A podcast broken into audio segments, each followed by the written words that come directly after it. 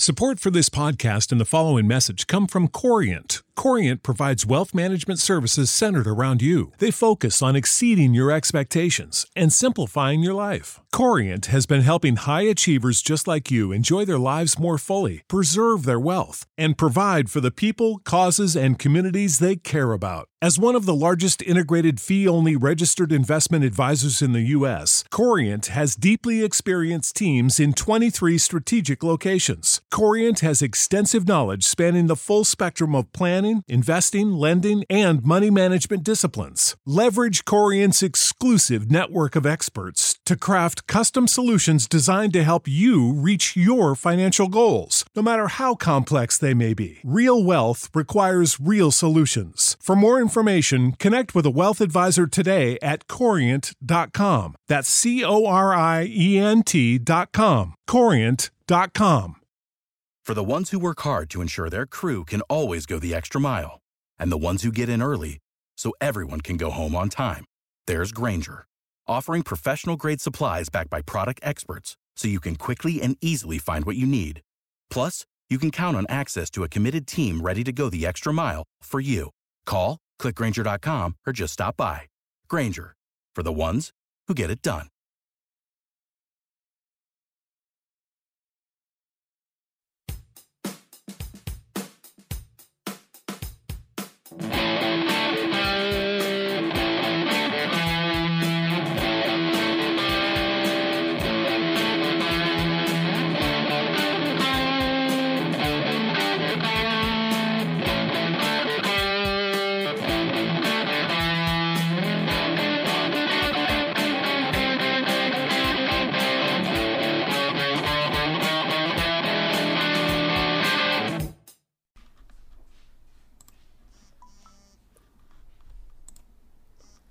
Good evening, Blue Jays fans, and welcome to another lovely evening of Jay Bird watching. Happy off day to everybody. And um, as of last night, after a walk-off victory against the Miami Marlins for a sweep, feeling the Buffalo love, guys. So, how we doing? so, Mr. Corsair and Brendan Panikar joining me per the usual in my week of hosting. How are you guys doing? Doing awesome. Well. After last Yo, night, did you, absolutely. Did you see that that Bills tweet? About the the Blue Jays. All right, so no. the Bills uh, put out a tweet and it says uh, Bills, uh, the Buffalo Bills and the Toronto Blue Jays squish the fish because they beat the Miami Marlins. There you so go. there you go, yes. squish I the fish. It. Speaking of, yes, I'll just, just, bring this out. there you go.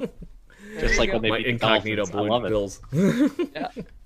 But yes, so it was a nice little home swing. But let's we'll get to that here in a few minutes. But we have another thing we had to celebrate, guys. We have another Toronto Blue Jay that won the Player of the Month award, and that is Marcus Semien. And holy shnikes is about the best way hmm. I can s- describe this, you know, uptick in production since a kind of sluggish April. But he has been on a steady cliff heading up toward the moon at this point, and has been part of the carrying force behind the Blue Jays offense.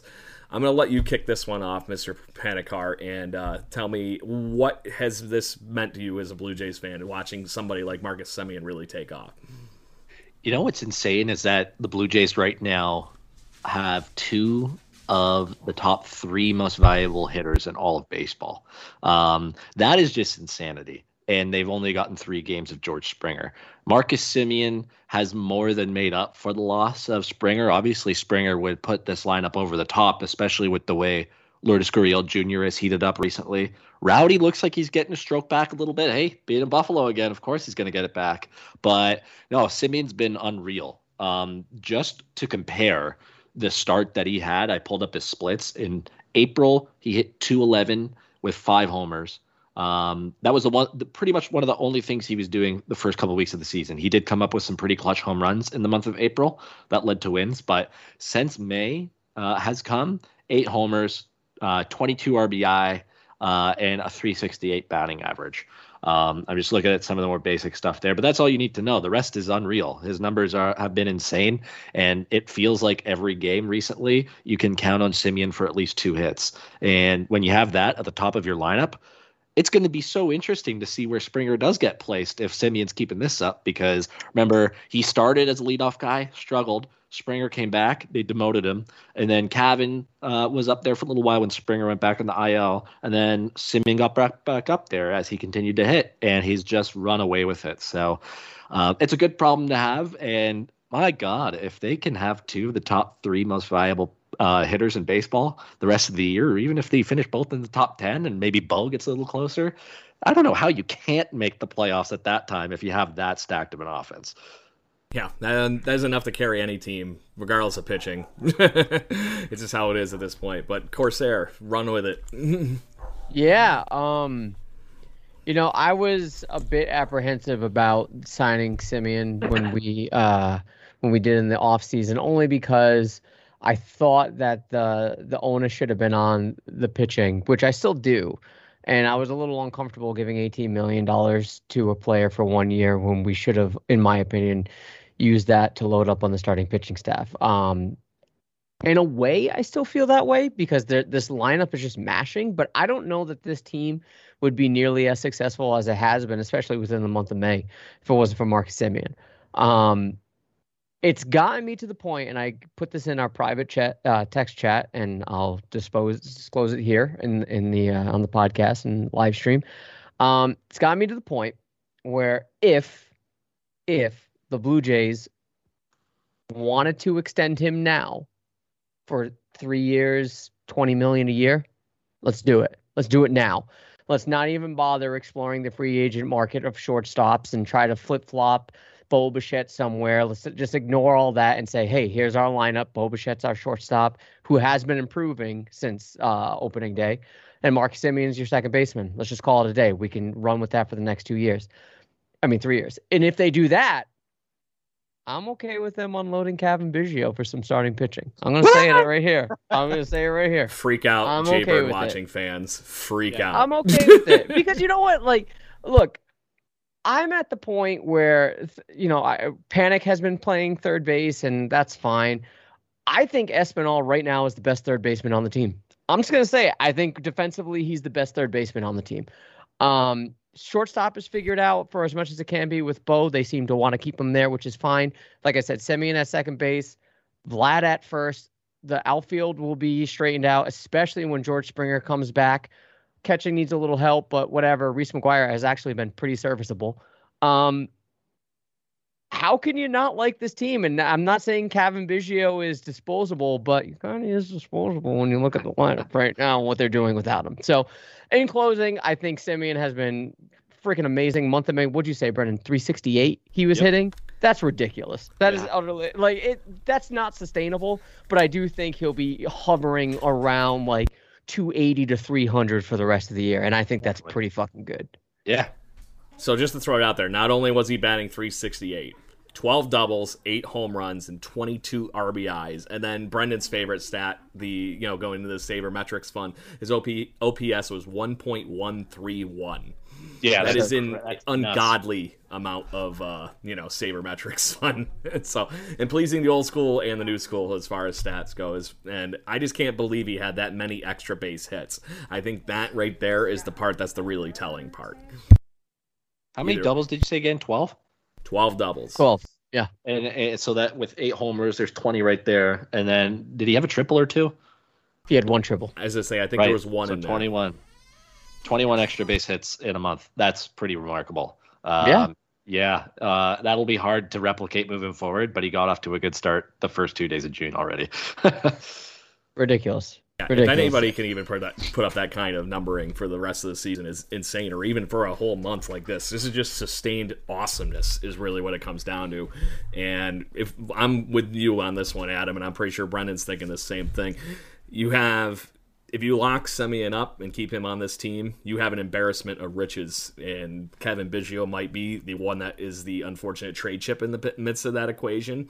Um, but in all reality, that could be getting us somebody that would actually fill in for third base. Because as much as I love Santiago Espinal playing third base defensively, he is basically the equivalent of Reese McGuire batting right now. He's yes. had some key hits. Yeah. Don't get me wrong; he has actually been quite salvageable, but his, his he's I'll make this old school comment. He's basically the same as having like Alex Gonzalez. He played good defense for the Blue Jays, but he couldn't hit, or any of the other you know embarrassment of middle infielders and whatnot we've had over the years that had were defense first and then couldn't hit. Nori Kawasaki, John McDonald, whoever it might be, you know. The goat, John McDonald. The goat. Yes. I had to say Johnny Mac, otherwise, Legend. you know, just slide that Angry Bird reference in there for the Johnny goat. Mac. so Providence College, man, the goat.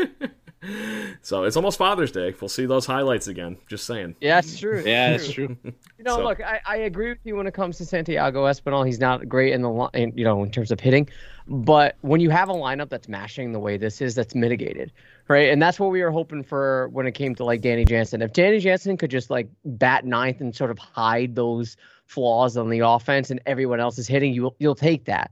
And at this point, if you have, I don't know, Danny Jansen or Reese McGuire and Santiago Espinal, especially when George Springer comes back, you can hide those flaws, especially yeah. if the defense is more than serviceable with him at third. I agree.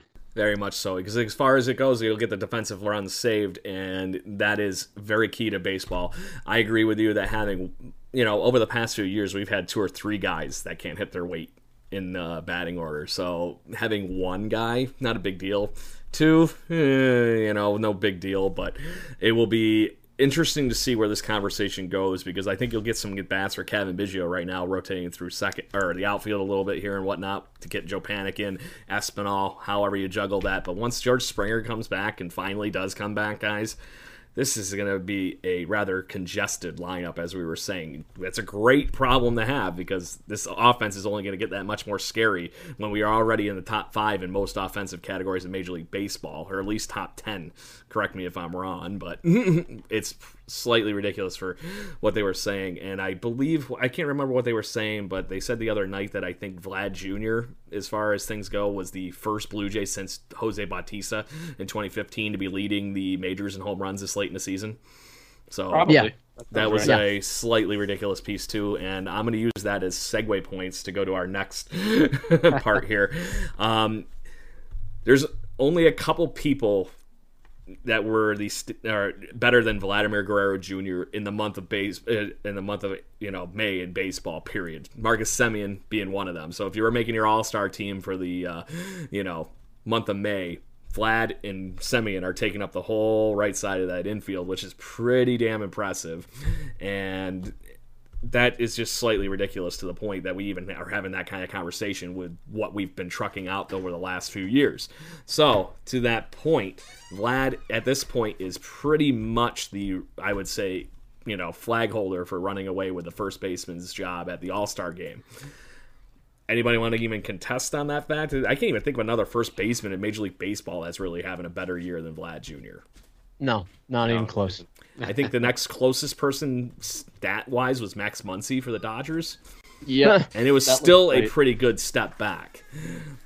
So I'm just looking at it right now. Yeah, Muncy, Matt Olson is the next closest, but uh, Vlad has him doubled in the fWAR category. Matt Olson's at 1.8. yeah. What does it say? What Vlad's actual WAR is for the season so far? Because I feel yeah, like his 3. defense 5. is actually full on legitimizing the fact that he's not just an offensive force. Because he has been one of the, I, he's got to be in the top 10 for the you know first baseman defensively. I think this year too.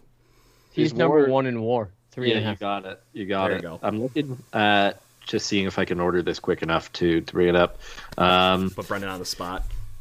D, D War or whatever Fangraphs measurement for that is. Um, Vlad is tenth at negative three point two. Uh, and to put that into context, there's only one first baseman with higher than zero, which is 0.1. and That's DJ LeMahieu. So, yeah, he's Has he played that many games even to freaking qualify as a first baseman?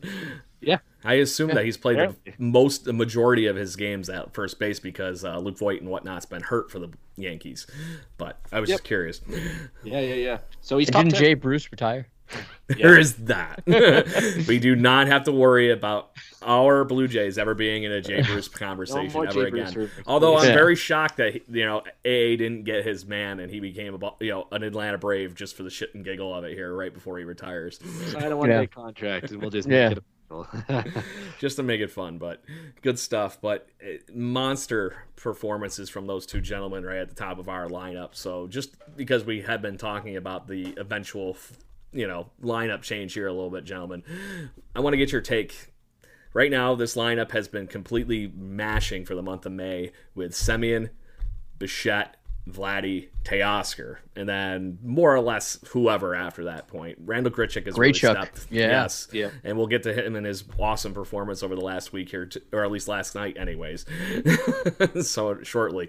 But are you wanting to really mess with that when Springer does inevitably come back? Or is this a, okay, Semien can hit no matter where we put him in the lineup? Mm-mm. No, I'm putting Springer at one, and I'm moving everybody else down. One. I agree. Yes, I'm with you there. I'm in the I don't want to break. It's not maybe I'm the weird engineer that I don't fuck with things that aren't are you know working as it is. So I'm kind of in that ballpark here. Like I'm like it's not broke right now. Don't fix it. And I let Springer's bat start playing a little bit, and then move him back up to the line. I inevitably I want him back in the leadoff spot, but right Yeah. now I just Yes. don't want to see that. Semien's just crushing it. So unless he goes into a slump between now and when Springer comes back, I don't want to fuck with it. I really don't.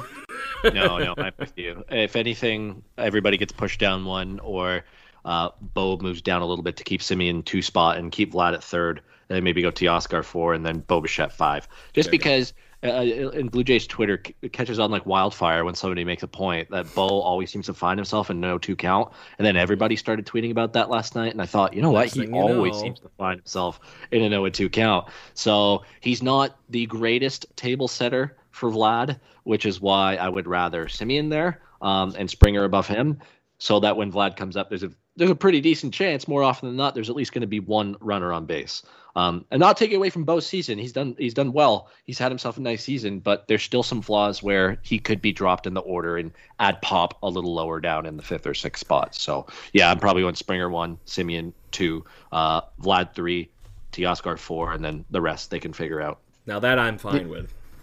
I just I, I respectfully disagree, man. I I want to keep. If anything, I'm flipping Teoscar and Vladdy. I think Vladdy's the only guy that you can mess with where it just doesn't matter where you put him. It it His literally approach right now does spell that.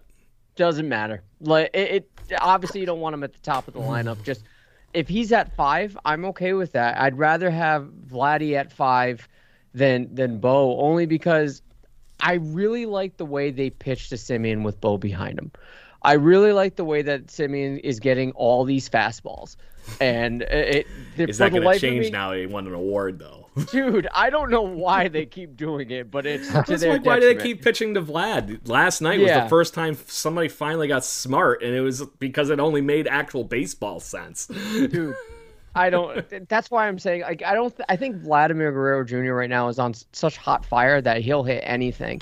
And if you put Teoscar in the four spot and you just switch those two, so you have Springer, uh, Semien, Bichette, Teoscar, Vladdy, and the rest just whatever. I don't. I think you could do a lot worse. I know you're sort of sacrificing not having Vladdy bat in the first inning, which might work to their detriment. But at the same time, you you should have confidence with those first four to not get out of the inning really quick, right? And if you have uh, that kind of firepower one through five, you could do a whole lot worse, and that's just putting it lightly. I that's just my whole personal lot preference. worse I don't to the tune of five guys that are to probably have 100 RBIs by the end. Yeah, that's what I'm saying. Like I don't I don't necessarily disagree with having Bo at fifth, but I think that the adjustment for him and the passion that he plays with, he probably would be more vocal against that. And I feel like Vladdy would, would just be like, "What the fuck ever, man? I'll hit wherever." I Yeah, just think can Bo would s- be pissed. I To can that- see Bo taking that offensively, but yeah, I just can't I can't move Vlad out of the uh, out of the top three because that's usually will end up being one less at bat than everybody else, uh, and he needs to have as many as possible. So um, I, I totally understand uh, like what what you mean uh, in terms of it doesn't matter where he it, it, it does, but it also doesn't with those top five. That just speaks to how good the Blue Jays lineup is. But um, he he has to stay in the top three. okay. To um, some of our Twitter followers and whatnot, they don't see the whole hype about Springer having to be a leadoff guy. Um, we've talked about this on a couple of other shows. I just want to make sure we're talking, you know, talking to our fans and whatnot here, like we usually yeah, do yeah. on the show. So it's a comfort thing, right? Springer has just, I, I believe there was actually some stats to back this up that he has been throughout his career, especially with, with the Astros and whatnot, that he is actually better in the leadoff spot statistically versus anywhere else in the lineup. I feel feel like I remember reading that at one point before the spring, you know, the, the spring training started. Does anybody else recall anything like that, or why it is so kind of like, or as they put it, is it a religion that he has to be batting in the leadoff spot? Uh, I don't, I don't know if there's any.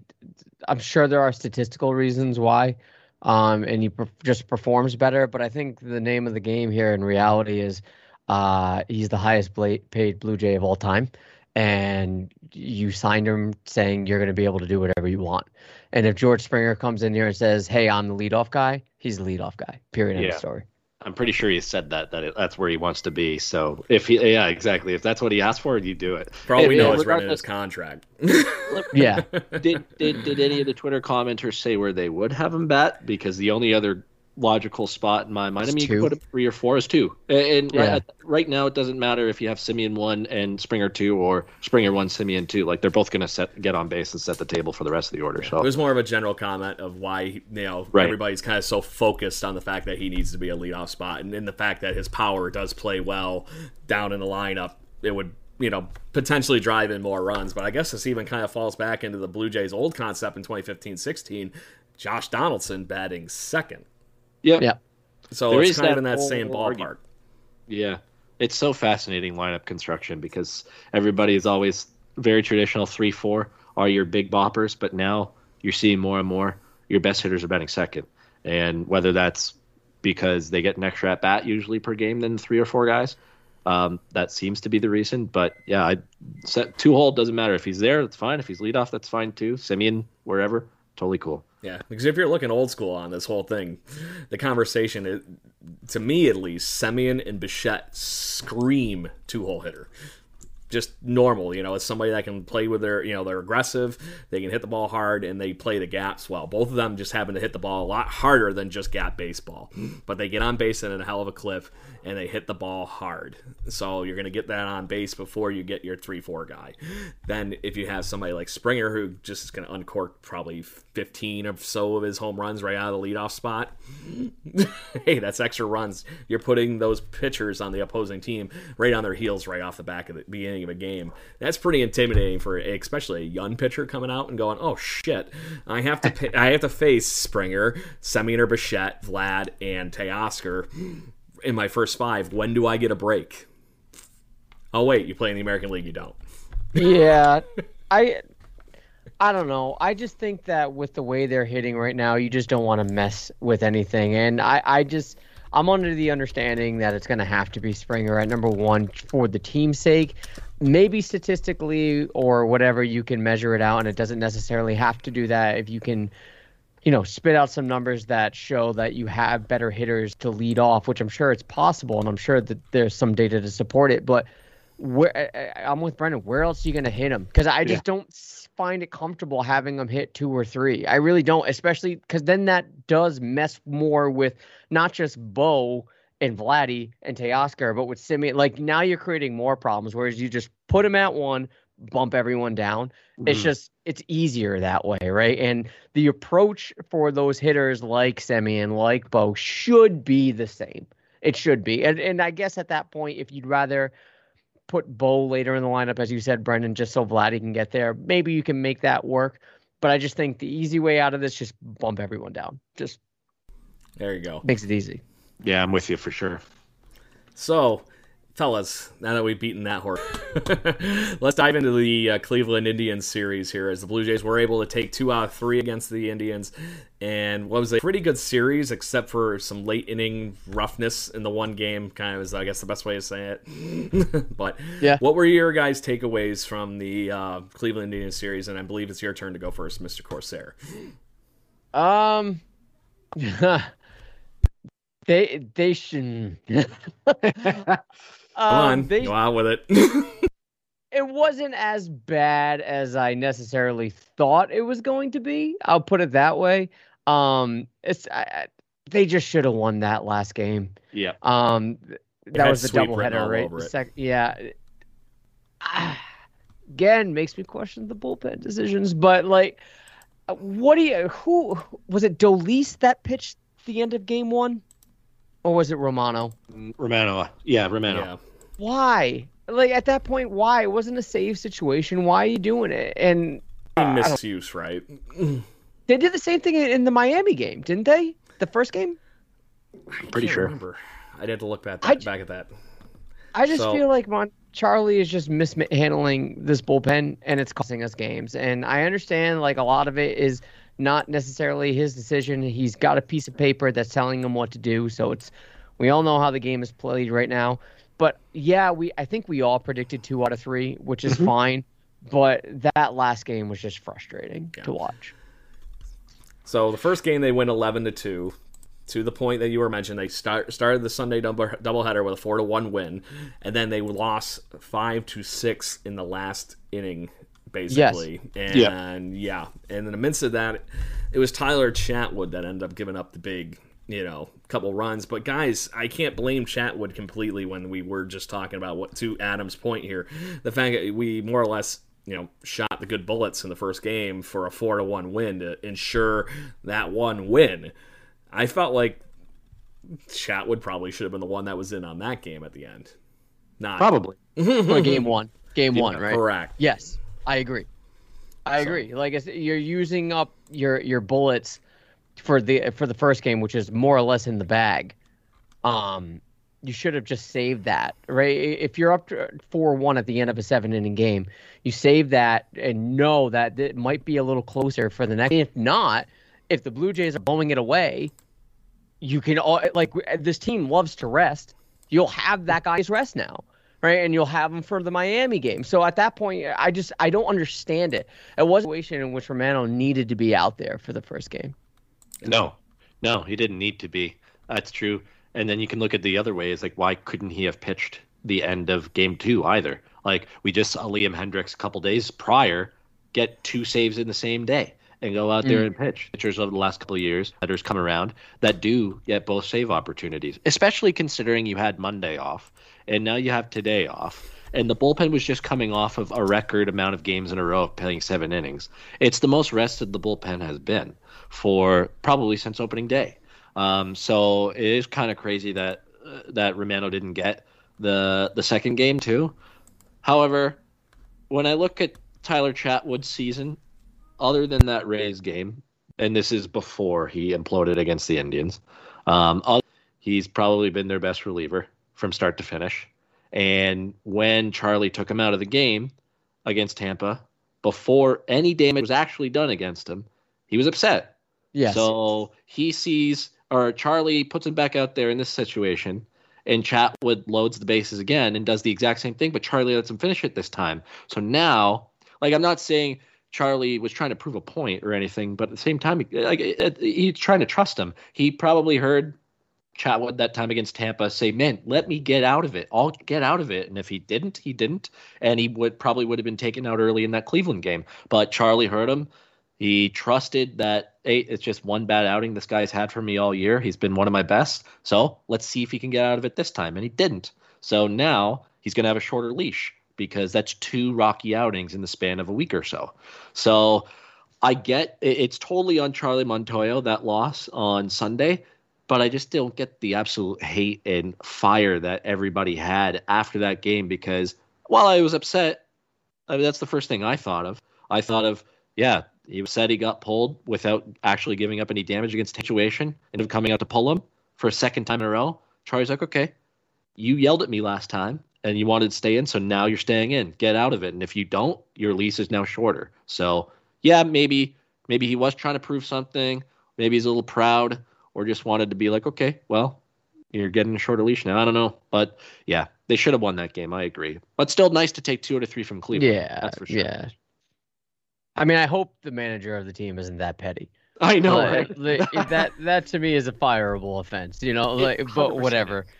being petty, not the, necessarily the the bullpen moves. Like I understand there's probably a reason for it, but you're right. Like putting Dolis and Romano in the first game, and uh, it didn't need it. Right, it, both those players are capable of closing out a game. So use both of them at once. I understand you're chasing wins here, but I mean, Cleveland's a team you should be beating up on, and for the most part, they did. Right, let's not take. They did the job right. They happened to pour yeah. all their offense into that one game, and they happened to put it together. Yeah. To a few of our Twitter followers already saying they can't hit. Why are we? this shouldn't even no, been a part, part of the conversation. So they they carry themselves on their all their pitching. To your point, Adam. Yeah, yeah, you know, and I'm willing to to excuse this, but I, I guess the problem I have is when you listen to Montoyo post game, uh, there is no concrete, robust reason for it, right? It's just cliches. And I understand that he can't say, oh, because this is what upper management is telling me to do with this, you know, piece of paper that I got faxed in. You know, that's that's how it is. It's a game of telephone, right? It's not old school Montoyo is, th- you know, guessing and thinking uh sort of I don't want to say critically, but critiquing the game and having some sort of strategy here. It's more of this is the situation that calls for this specific pitcher. And when this specific pitcher hits this many pitches or gets into trouble, we have this specific pitcher to go to.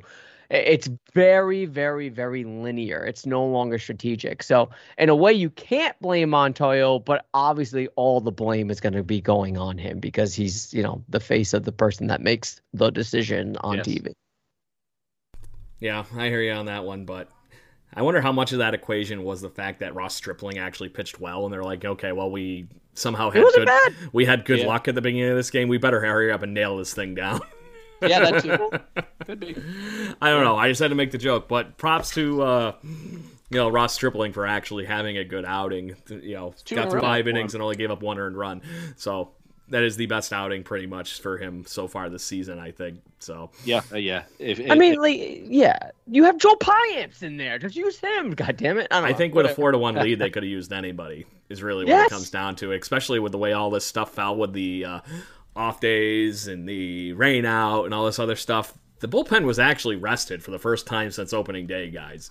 Yeah, totally. so it was a little weird to see them just trucking the same old faces out there when they pretty much had it the way I would have loved to see it happen is okay. Let's say you did use Dolis just to get through the meat of that actual lineup there for a second, get by Jose Ramirez and company is what ended up happening, right?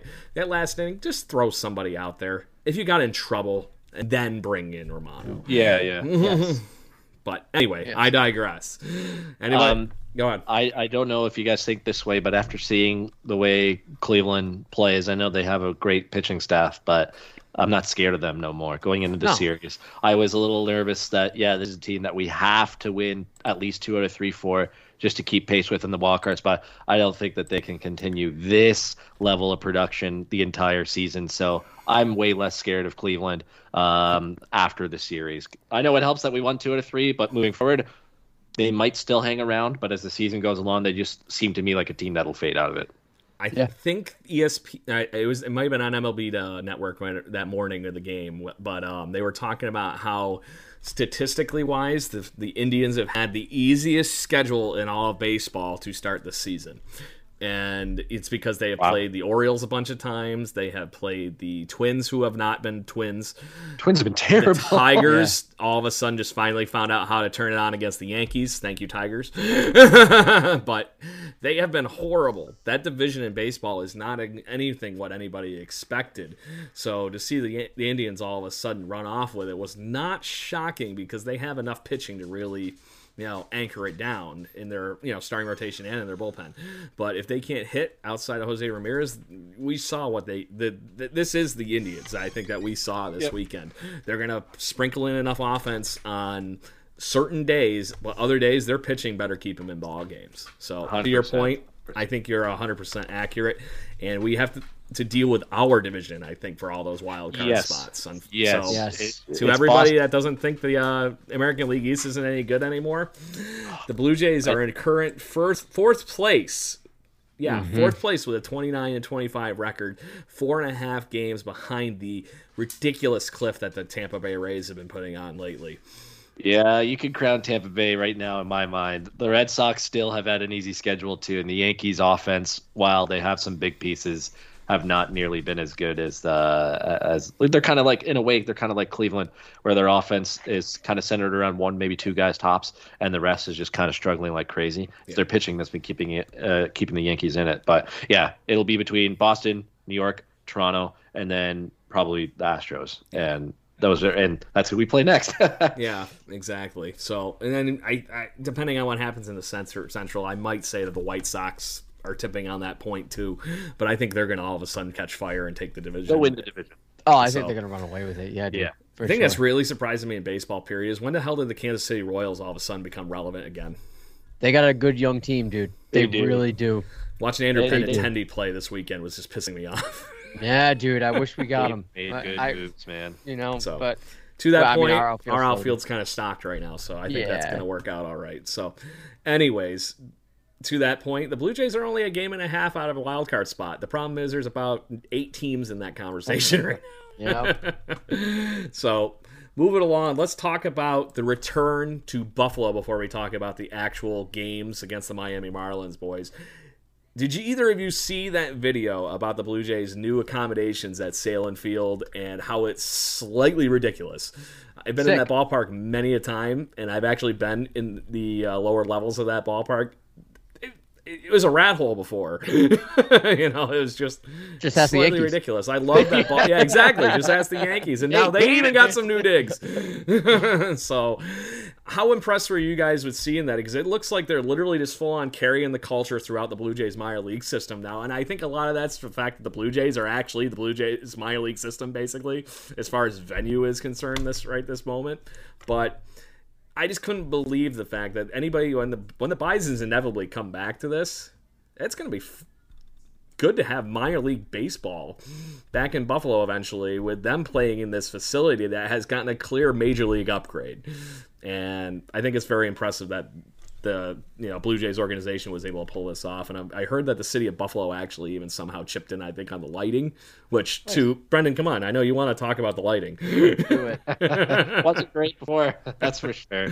Sure, no. and now it's got celebrations. yeah. Oh, it's so cool. It is so cool. I uh, that light show is awesome. Keep on seeing it. Reminds me of football because there are a bunch of football teams that do something similar uh, during night games for whenever there's touchdowns, but all those renovations that they've done last year it looked pretty good for the short amount of time that they had but this year that shit looks permanent man. Like i was watching that video i'm like there's no way they're coming back to toronto this year with all that work that they've done. I know they say they want to and i'm sure they do but at the same time it's just like that's simple like if the border isn't open by what we've said the all-star break or fourth of july which is when they've committed to playing in buffalo because they go out on the road and then it's the all-star break if the border isn't open or there's still some uncertainty, just finish the season there with all the money you've put in there. Players clearly loved it because everybody's been speaking so highly of it. And the fans have been really good. It's actually nice hearing fans cheer for the Blue Jays for a change. How exciting was that part last night? Yeah, that was awesome. It got me pumped up on Tuesday, and it's so cool that we kind of had like a second home opener in a way. Just imagine if they come back to Toronto, they'll have three home openers in a year. there you go right? So, so no, it's awesome. It, it, really is, and it. Uh, I know it's never going to happen, but seeing all that stuff and how permanent it looks, like shit, they really are going to steal our baseball team from Toronto. They're going to steal a major league baseball team, and damn well better not be our Blue Jays. As much as I would love to have them five feet down the street, there is yeah, something yeah. about going to the big city and you know catching a major league baseball game but and buffalo ain't much bigger than where i'm at an hour you know to the east in rochester new york. So but adam what did you see during that any of these video things that really stood out to you about the fact that the the more or less the blue jays have a real home here yeah. Yeah. Uh, a couple things I want to know on this, and it all sort of intertwines. First of all, the upgrades look incredible. I love the strobe light effect, and Brendan, you touched on it. I thought that was dope as shit when I saw it. I was just, this is perfect. It's, you know, I love the the foghorn that the Rogers Center does. It's fun, and I'm glad they're still sort of doing that too. But the strobe show is just, I, it's a nice touch. Could because the Blue Jays that any better really last night? I want to see a light show, and it was like the fifth inning. yeah, dude, it was great. It was great. Um, the upgrades they made to the facilities are great. If you watch that video, all the home Blue Jay stuff, they they pan on it for a good like five seconds. But the visiting stuff, they're like, and this is the vis- and it's, it's, it's, better than a ten. Quick, it's super quick. Um, so it they did the bare minimum, which is great. You should do that for your visitor club. Um, the Bisons are going to be spoiled for years yeah. on out if this stuff stays. Which is great. Feel That's like major you, leaguers when they finally come back. It's going to be very interesting. Sure. You should treat your minor league players that way, and I think this is a nice accidental step forward for the Blue Jays to be treating their AAA team like they're actually legitimate MLB ready yeah. players, and that's think, how they should be treated. Do you think the Fisher Cats are going? What the fuck? Where's our upgrade? Even though they just got a brand new ballpark in the last ah! ten years too. I mean, there's a hotel there. Speaking of, uh, Austin Martin just hit his first home run in tonight's game. So nice. shout out to Austin Martin. Nice. Um, more to your point, Brendan, I do think that they're going to finish uh, the regular season in Buffalo. You don't make these upgrades and spend that kind of money um, just for a couple of months. I do think that this is going to be up until the end of September.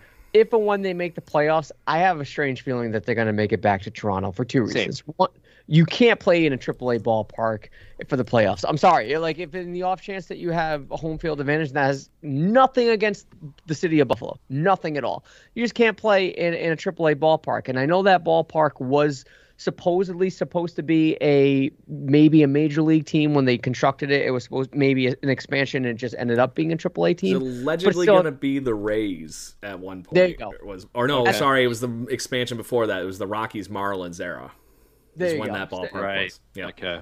But still, at the end of the day, it's still a AAA ball club. So I just personally don't want to see it. If worst comes to worst, maybe.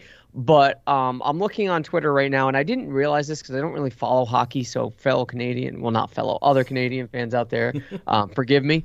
But uh, I'm reading this on the CBC News from Twitter. The federal government is poised to approve a travel exemption for the Stanley Cup playoffs that would allow U.S. teams to enter Canada that's a really big step forward now. And obviously, things are going to improve when it comes to vaccinations and whatnot.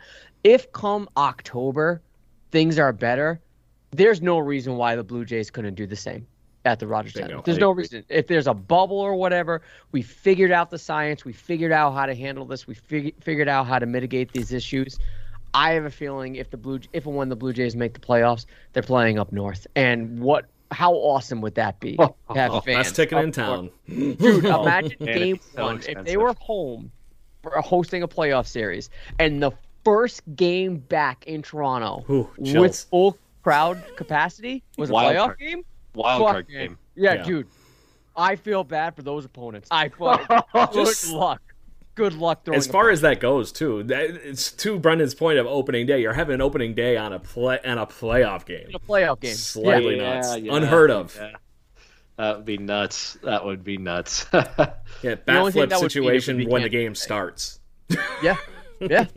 Canada Day, I think, would be the only thing that would make that place erupt harder.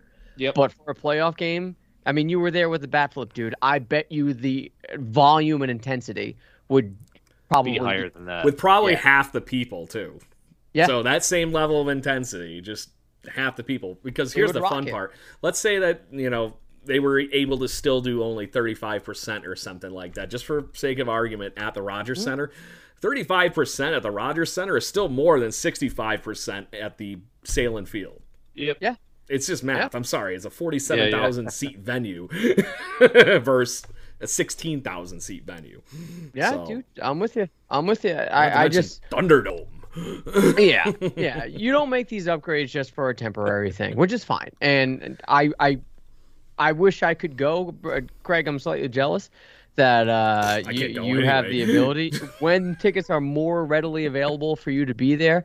Um, I see pictures you know, Craig, you and I are huge Bills fans. Buffalo is representing this team. Like it is now official that the Blue Jays are Buffalo's baseball team. Agreed, hundred percent. It's segmenting uh, the the area even over here in the Rochester because yeah, there's people making the road trip back and forth, and it's it's interesting to see the fandom getting shaken around here, which has been more or less cemented in Yankees, Yankees lore and Mets fans for the most Right. part, um, with a good sprinkling and a good helping of Red Sox fans, just because they've been one of the more prevalent teams in baseball over the last, you know, basically two decades, right?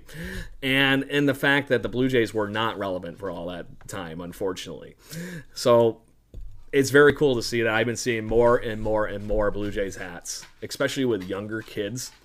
How can they not fall in love with this team? They're in their backyard. You got guys like Bo and Vlad just literally having the time of their lives.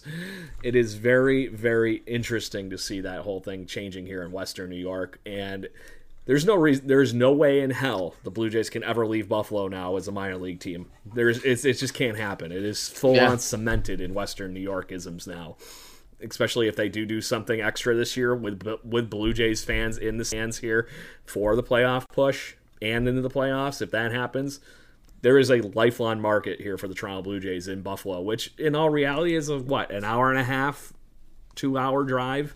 It's not bad. There's plenty of people that come down to Buffalo all the time, less, and vice man. versa. So, Yeah. Once the border comes back open, you have a full on thing that the Bills were trying to do for a decade. Oh, trying Yeah. to steal Canadian fans to your towel comment about the Rogers Yeah. Center games with the Bill. Hell yeah. Bills played a home season game at the Rogers Center every year for eight, Five years in a five- row. Five years in a row. It was supposed to be eight. They cut it short. But none of those ever felt like home games for the Bills. Ever. I went to one of them. I had a great damn time and from what I remember. But it was still never a home game for them. These are home No. legit home games for the Blue Jays in Buffalo until probably those Yankees games.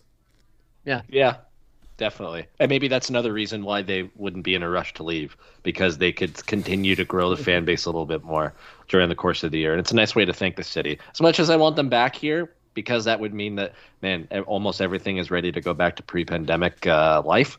Um, I wouldn't mind driving the hour and a bit to get to a game in at Sahlen Field if I can go. If the border's open, hell yeah, I'll go for a weekend in August and a weekend in September. there. Even if I can't you get into the damn game, we can hang out at Pearl Street or the 716 and get drunk Yeah, and watch the game yeah. and hear the chanting from down the street. To the Twitter fans fan, uh, fandom here, apparently we have enough people listening tonight that know at least about the Bills tailgating isms and asked when are the table dives going to start? Playoffs. Oh, yes. Playoffs. Give me a Playoffs. tailgate party. I'm I'm Playoffs. begging for a pa- tailgate party right now. or if they clinch if they clinch the division something like that Yeah. i don't think a wild card berth would get it done but if if the blue jays were to clinch the division i think buffalo fans would represent If I'm a Blue Jays bat boy, I am literally doing a table dive on the field if they clinch in Buffalo. yo we need some blue jays with stuff like stat come on. They have all We the all the Buffalo Blue Jays uh, stuff. Who, So- Who's the company that makes those Buffalo Blue Jay shirts? 21, 26 shirts or something like that? 26 shirts was the Uh, I think was the big one that was put shirts, out. There's yeah. a bunch like of them that. that are picking back up again. That Oh, maybe we I can know. tweet. I got a couple of them after the show, and here if we can get a real sponsorship back again. yeah, yeah. And uh, recommend uh, tweet at them and say, hey, let's get some Blue Jays themed Zubaz. yeah, I know, right? That'd be awesome. They wouldn't, ironically, look terribly different than Bills. Just remove the red. just put Yeah, your just- logo on the top. just slap a blue jays logo on and i'll buy it i don't care there it is. So I don't care. to the point of slapping. That's basically what we just did to the Marlins over the last two boy days, boys. To what you had mentioned earlier, the Bills tweeting out "squish the fish" with the Blue Jays Twitter account. Good, good fun stuff as sports go. But it was a very impressive two-game home return for the Toronto Blue Jays here. As we had mentioned, the fans were in full swing. It felt like a home game. But the Blue Jays actually did a great job of producing in their wonderful home away from home. It seems like what was the big things that stood out to you, Mr. Panikar, about those first two games? And or and if it's just something as simple as they do feel like they have that home all of a sudden, I really don't care. Run away with it. no, I'm pretty sure it's the latter of what you just said. Um, on Blue Jay Central, they had Reese McGuire on before yesterday's game, and he did say how much of a boost that they all felt and commented about in the clubhouse, especially when Robbie Ray opened up um, the first inning with three strikeouts and how loud the crowd got and actual cheers. Um, Reese did admit that that was definitely a huge boost that they did not get down in Dunedin. So the fact they're playing in front of a largely uh, pro Blue Jays crowd is definitely an advantage. Ray, hey, look, he, he pitched well uh, on Tuesday. Um, and, and you know what? I know we might dive into Manoah a little bit, but maybe we'll just start it now. Yeah, he got touched up a little bit, but there's still a lot of encouraging things that I saw. The fastball, the, he's got his fastball down pat. His fastball command's great, and that was his pitch that was working yesterday. Um, and for a young guy, your off speed stuff is always the one that takes most time to develop. Mm-hmm. And for a guy who has not had much time to develop uh, since he's been drafted in 2019, he can still get it across for strikes. It was all about mislocation for Alek Manoah yesterday with his stuff. So worried? No. Um, he'll definitely make his next start unless something goes completely wrong uh, for the next two, three starts. I don't even think it's a consideration that he will be sent down uh, anytime soon. So rough, yes. Um, that was going to happen at some point, but nothing I'm concerned about. And there were still some bright spots. So the pitching was good. Um, I don't know about you guys, but um, I did watch before I turned the game off. I'll admit, after uh, they didn't score any, I missed the comeback. I went to bed. Uh, Ah, extremely happy. There, uh, you didn't get my tweets about light show. Ah. but um, I don't know about you guys, but I just have a strange feeling that the Carl Edwards Jr. pickup is going to pay off really nicely for this team because he's been a really good reliever in the past, and I mean like for a reliever to have at least a one fWAR in seasons, that means you've had a really good season, and he had quite a few of those with the Cubs. I know he's a few seasons removed from that, but he still has the stuff. It just feels to me, I tweeted this out last night, it kind of feels like Joaquin Benoit, where you pick up a struggling mm. guy that was on the brink of DFA'd. Carl Edwards Jr. was actually DFA'd, picked him up. Pete Walker, he has another chance to work his magic, and I really feel that he's going to be a nice piece of this bullpen moving forward. And yeah, he, he, got his Blue Jays career off to a nice start, and I loved him as a Cub, so I'm thrilled that he's a Blue Jay, and I'm excited to hopefully see him get his career back on track. Yeah, Mr. Corsair, takeaways? Uh, I yeah, obviously the the comeback notwithstanding, because obviously that is probably on the forefront of everyone's mind when it comes to this series. Um, the biggest thing that I want to take away with this is you're beating teams that you should beat. Yep. Um, and uh, you know, in the beginning in April, that was a thorn in the side of the Blue Jays is that they were sort of falling to teams that they shouldn't have fall, fallen to. Now, I'm not saying that teams like you know necessarily the Orioles or Detroit or even Miami that you should sweep 100% of the time. You're going to lose some of those games, just inevitable. Um, but when you're taking advantage of opportunities and you know misplays and maybe some bad weather that was in the favor of the Blue Jays for that uh, end of the game last night, um, take what you can get and run with them because a W is a W. Um, I was extremely imp- impressed with Randall Grichuk. I mean, two home runs in a game, and he smashed them. Um, I'm especially impressed with this team's first pitch approach. They are aggressive. For every first pitch, they are looking to hit. They've all been and, drinking the Bo Bichette Kool Aid on the yep. swing first. Yep. Dude, I don't know what it is. I'm I I'm of the the lineage that you wait on the first pitch. Most people just take them just to see what's being thrown at them. Um, but Blue Jays are aggressive right off the bat. Sort of reminds me of that Atlanta game that we won where the Braves were super aggressive coming off. I think it was the first game of a doubleheader, or maybe it was the getaway game. I can't remember. Uh, but the Blue Jays ended up winning that one too. Um, I just love their approach. I love the aggressiveness. Um, pitching, you know, it was okay. I mean, Manoah, obviously people were riding high on that debut game small sample size being what it is, we're we're expecting some growing pains coming into the big leagues. Gonna happen. Um, he was definitely uh, a little. I don't know. He the confidence was there, and you can tell that he was disappointed in himself. But he, he held his head up uh, when Payamps came in and got out of a jam. Um, you can tell was. Very impressive. Yes, he was. Two innings Manoah of work was night. very thankful. He was very thankful for that. Um, this is a team and they're playing like a team. They finally have a home to play in with some uh, fans that are actually there to see them and cheering them on. It's really good to see. Um, I can't say anything more about it. Uh, you gotta love Vlad, gotta love Grichuk, and Lourdes seems like he's coming alive too. So uh, good two game series, and hopefully they can continue beating the teams that they should be beating. Yeah. The first thing, and a couple people have also chimed in on this on the Twitter account too, the fact that the Blue Jays are carrying over the Dunedin hitting style Oppo Taco Man. Yes. Could yeah, they yeah. really have taken any more advantage of that? I don't know what scouting reports the Marlins were looking at, but it clearly was not this year's scouting reports for the Toronto Blue Jays. Just no. pepper in the ball to right field, man. It was just impressive. Um, tons of bat control, and I don't I want to say this is um, the hitting coaches, you know, doing, but doing? I, yeah, yeah, but I don't know if I can really because this seems like a full on philosophy for the team, period.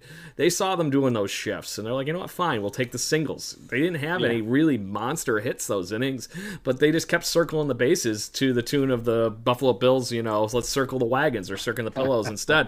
It's just how it is. But I thought it was very impressive to see that they all, we all knew that, you know, Bo and Vlad knew how to do that. But to see Teoscar over the last year, basically, do, becoming that guy and being able to put the ball where he wants, during certain counts, or just he sees the ball opposite on the opposite side of the plate and just taking it that way and not pulling it. You remember watching him strike out on how many pitches those first couple years that he was a Blue Jay? Oh, oh yeah, it was yep. insane. So I thought that was very impressive to the point that if that's how we had to win games, we didn't hit a home run in that second game, guys. That is not Blue Jay baseball. Not, not hitting You're a right. run for no, a win. That's it was more frequent this year. There was two triples in that game. Yeah, Vladdy hit a triple. I was just about to say, yeah. he legged that out, dude. Oh, this he was looking like a train Vladdy. going around that. it was dude, awesome. what I say at the beginning of the season, I said I am not convinced Vladdy is that shape unless he does a stand-up double. Dude had a fucking stand-up triple. triple. dude, stand-up double is in the rear view now. It's that's yeah. child's play. He had a triple. Good for you, Vlad. He just heard you uh, and wanted to make sure he not only beat you but one up cool you at the same time. Yes. cool with me. Cool with me. Now so, bring back the 637 starts. And then, uh, yeah, there it is. But to the point of that, too, he went four for four the night before. Blue Jays home opener in Buffalo goes four for four and carries puts the team on his back again. Freaking awesome! Yeah. He was a triple away from the cycle, which you know he's a, he was a night late. All right, i am going to give it to him that for that series he hit a cycle, but yeah, very impressive to the fact that the Blue Jays put everything together on that whole series, I think. And then the typical Blue Jay resilience that we've seen over the last more or less calendar year, right? That there is just nothing but blue grit in this team, as the hashtag would say. And it's very intriguing to see that they are never out. They were trailing two runs going into the ninth inning last night, and not only came back to tie it, but actually walk it off in the ninth as well. And Bo Bichette had a very key triple in that as well, driving in two runs. And he looked like his hair was on fire in that just epic cape like so it was very impressive anything else that you guys would like to add about the miami series squish no. the fish no, no. Yeah. Squish the fish. So, really quickly, guys, we're going to go into the Astros and White Sox series. Um, I had the projected rotation up. I lost it. Oh, no. Did I close it? No, there it is. Ryu, Ryu tomorrow. Yep. And so it's Ryu tomorrow, Saturday. Stripling Saturday. That's Sunday. that's Sunday. So that's pretty good. I'll say that. And that's all they got. And the Blue Jays will be facing Zack Greinke, Jose Your uh, Urguadi. I forget how you say his name. It's it Urquidy. Urquidy. That's it's what it was. It's interesting, isn't it? It's it baseball reference. It looks like a a G. yeah. Thanks, baseball reference. Terrible fun. and then Luis Garcia, who has been actually very good for the good. Astros this year as a find for them. Uh, I, I, believe he was a draft pick for them but late, way back when, but he's finally starting to show some fruit on that whole thing. So the Blue Jays have a you know weekend series here against at home against the Houston Astros and this could be a run for the Blue Jays. I hope the offense keeps clicking, boys, because um, Strip, we're gonna need a good start from Stripling against uh, Urquidy to keep this, uh, I think, series win thing going here a little bit. What do you? Uh, what say you? Uh, well, tomorrow's game is going to be thoroughly entertaining with Ryu versus and Greinke. I think that's going to be fun. Uh, Blue Jays haven't really fared well against Greinke, uh, especially I think it was what was it Mother's Day that they played Greinke, yep. and he, yeah. Um, there's a day you can still go. Hit. He was no hitting us for like three innings, wasn't he? Yeah, yeah, yeah. Uh, 17 batters he struck. I want to say, but uh, in the past 22. Is that the? I read it on Twitter today. I don't know. Whatever. Either Anyways, way, Blue Jays um, batters equal bad against Zack Greinke apparently. yeah, he's um he's going to be rough, but then again, Blue Jays are on a roll right now when it comes to how they're uh, hitting. So hopefully they'll be able to figure it out. Um, are you asking for predictions for the whole series right now? What do you think for the uh, series against the uh, Astros? Seeing you started off the conversation, Adam. Uh, this whole stretch is going to be rough. Ah, because what do they got? Houston and then Chicago and then New York and Boston, New York. Yeah. Yeah. it's gonna be rough. Um, fuck it. Let's go two out of three. Yeah, two out of three. Okay. Two out of three. So, uh, uh, Brendan, what do you think? How do you think we're going to fare throughout the Astros series against what we just laid out? I, I wish I was as confident as Adam. I, I give, sign me up for one game. Unfortunately, I think in this stretch before we record next, which is either going to be Wednesday or Thursday, um, I think maybe just for consistency's sake, because both games, ne- all, all games next week are eight, Yeah. eight o'clock. Probably Yeah. just do Thursday next week.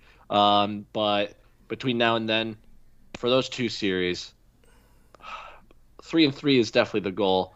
Um, Yeah. uh, so, I, I and it's tough. I, I'm not sure which one. Maybe because they're in Buffalo, maybe the two out of three comes against Houston. But I could see it against either or. I could see it against either or. Um, so yeah, give me one out of three this series against Houston, and I'll kick off the White Sox one two. I'll, I'll take two out of three there. I think they're they're a team very similar to the Blue Jays, where maybe if the pitching matchups fall their way, um, they could steal two. Uh, the good thing is Ryu pitches that game uh, tomorrow, and he will get the last game of the White Sox series too, which sucks as well because he misses the entire Red Sox series, which is a four gamer. So But you will get Ray in that equation too. So Yep. we're getting one of our better pitchers going during that series. So, but so in in hindsight, I guess Brendan goes three and three over the next week. yeah, I just don't know which one they'll win two and which one they'll only win one. If they do any better than that, then hey, they're then they're really hot. Yeah. there Yo, side note, give me that 307 start time on Saturday. Yes, though. I There you go. cannot wait. that.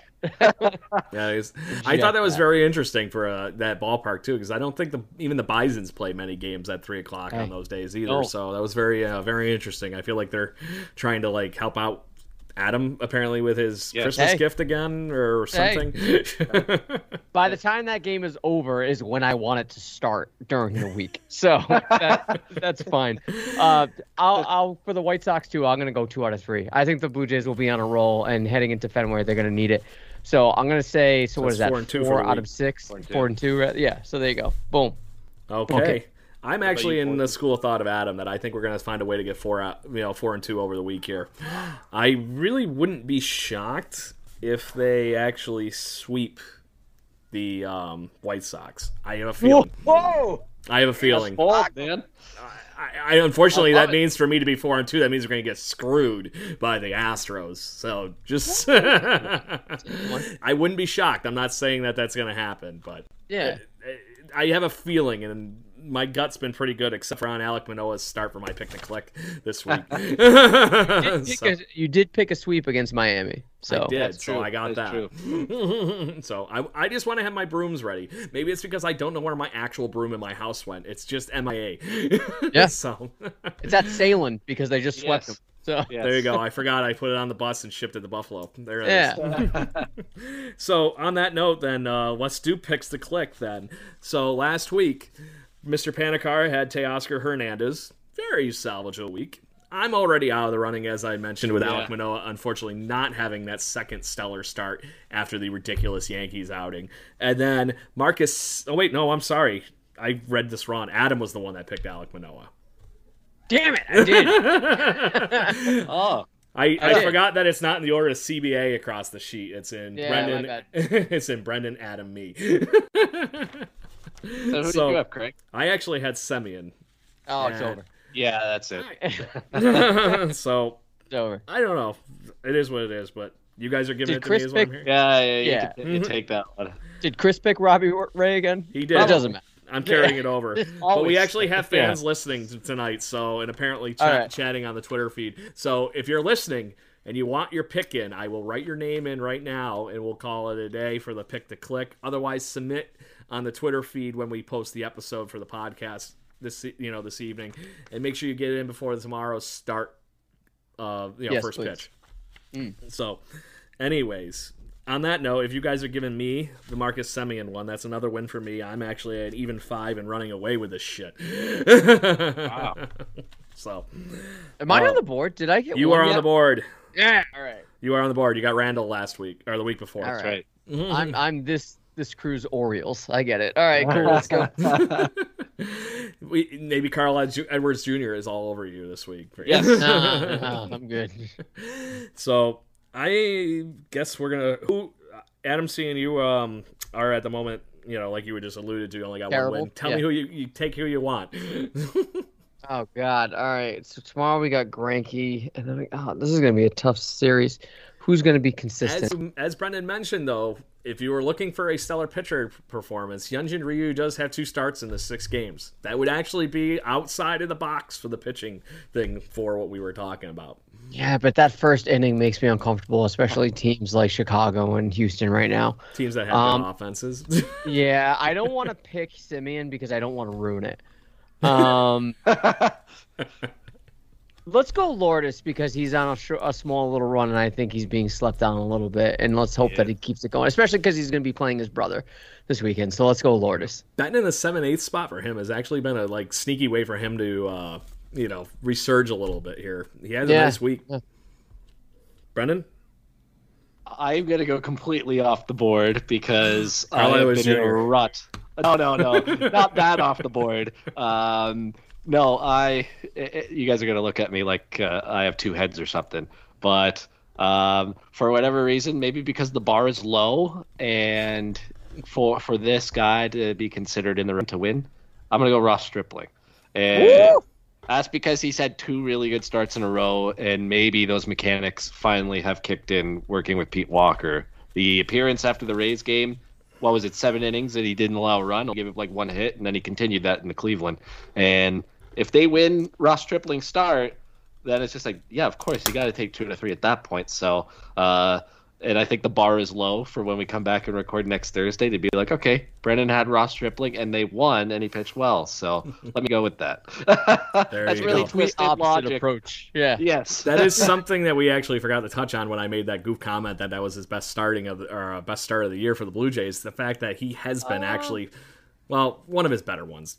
Yeah, because the last one didn't he strike out like nine or ten? Yeah, true, yeah. true. I did yeah. forget that. But apparently that was the he did half of the mechanics or something like that. Apparently this one he was saying that this is the where he he fully adapted the new mantra of the new mechanics and yeah, he's tipping his pitches. Yeah, yeah, and I really am not shocked by that with how the Blue Jays were just seeming to pour out runs when he was on the mound. It just seemed very odd. And then you know the relief pitchers came in, yes, we have some really good arms in our bullpen, but to see that night and day effect from the hitters on the opposing teams was a little yeah. odd. You know what I mean? It just doesn't yeah. change that quickly. So, anyway, my pick. Randal Grichuk had two home runs last night. Uh, Randal Grichuk is a notoriously streaky player. I am going to ride him for this next week, being a you know he's just going to run for a week and then he'll you know turn into a pumpkin for five minutes and then at least that hasn't been his whole mo this year. Those slumps have been like two game spurts.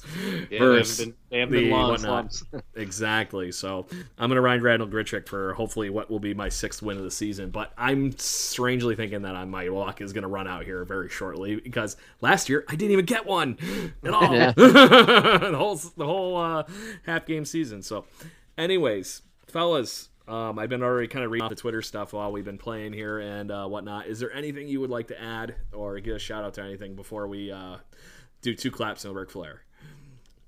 Uh, no. Just shout out to the Blue Jays for being awesome in Buffalo. Keep it up. I love Buffalo BJs. Oh, sorry. Yes. this is a family-friendly show. Yes. Yeah. Meanwhile, I've been dropping f bombs the whole show, but this is what it is. So, but anyway, it, it, it, I'm glad that the Blue Jays have a a home for the rest of the season, and it's not the minor list of the minorest, lowest levels of the minor leagues.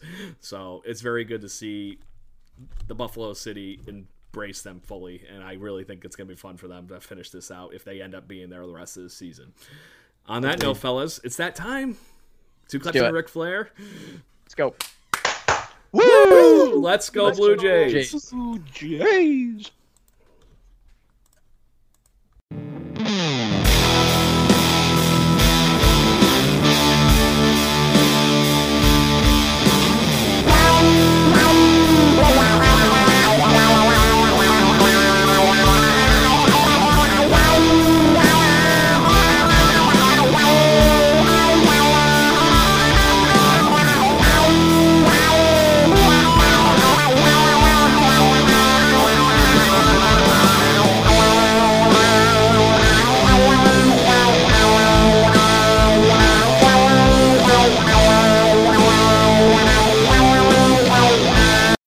When you need mealtime inspiration, it's worth shopping Kroger, where you'll find over 30,000 mouthwatering choices that excite your inner foodie. And no matter what tasty choice you make, you'll enjoy our everyday low prices, plus extra ways to save, like digital coupons worth over $600 each week. You can also save up to $1 off per gallon at the pump with fuel points. More savings and more inspiring flavors make shopping Kroger worth it every time. Kroger, fresh for everyone. Fuel restrictions apply.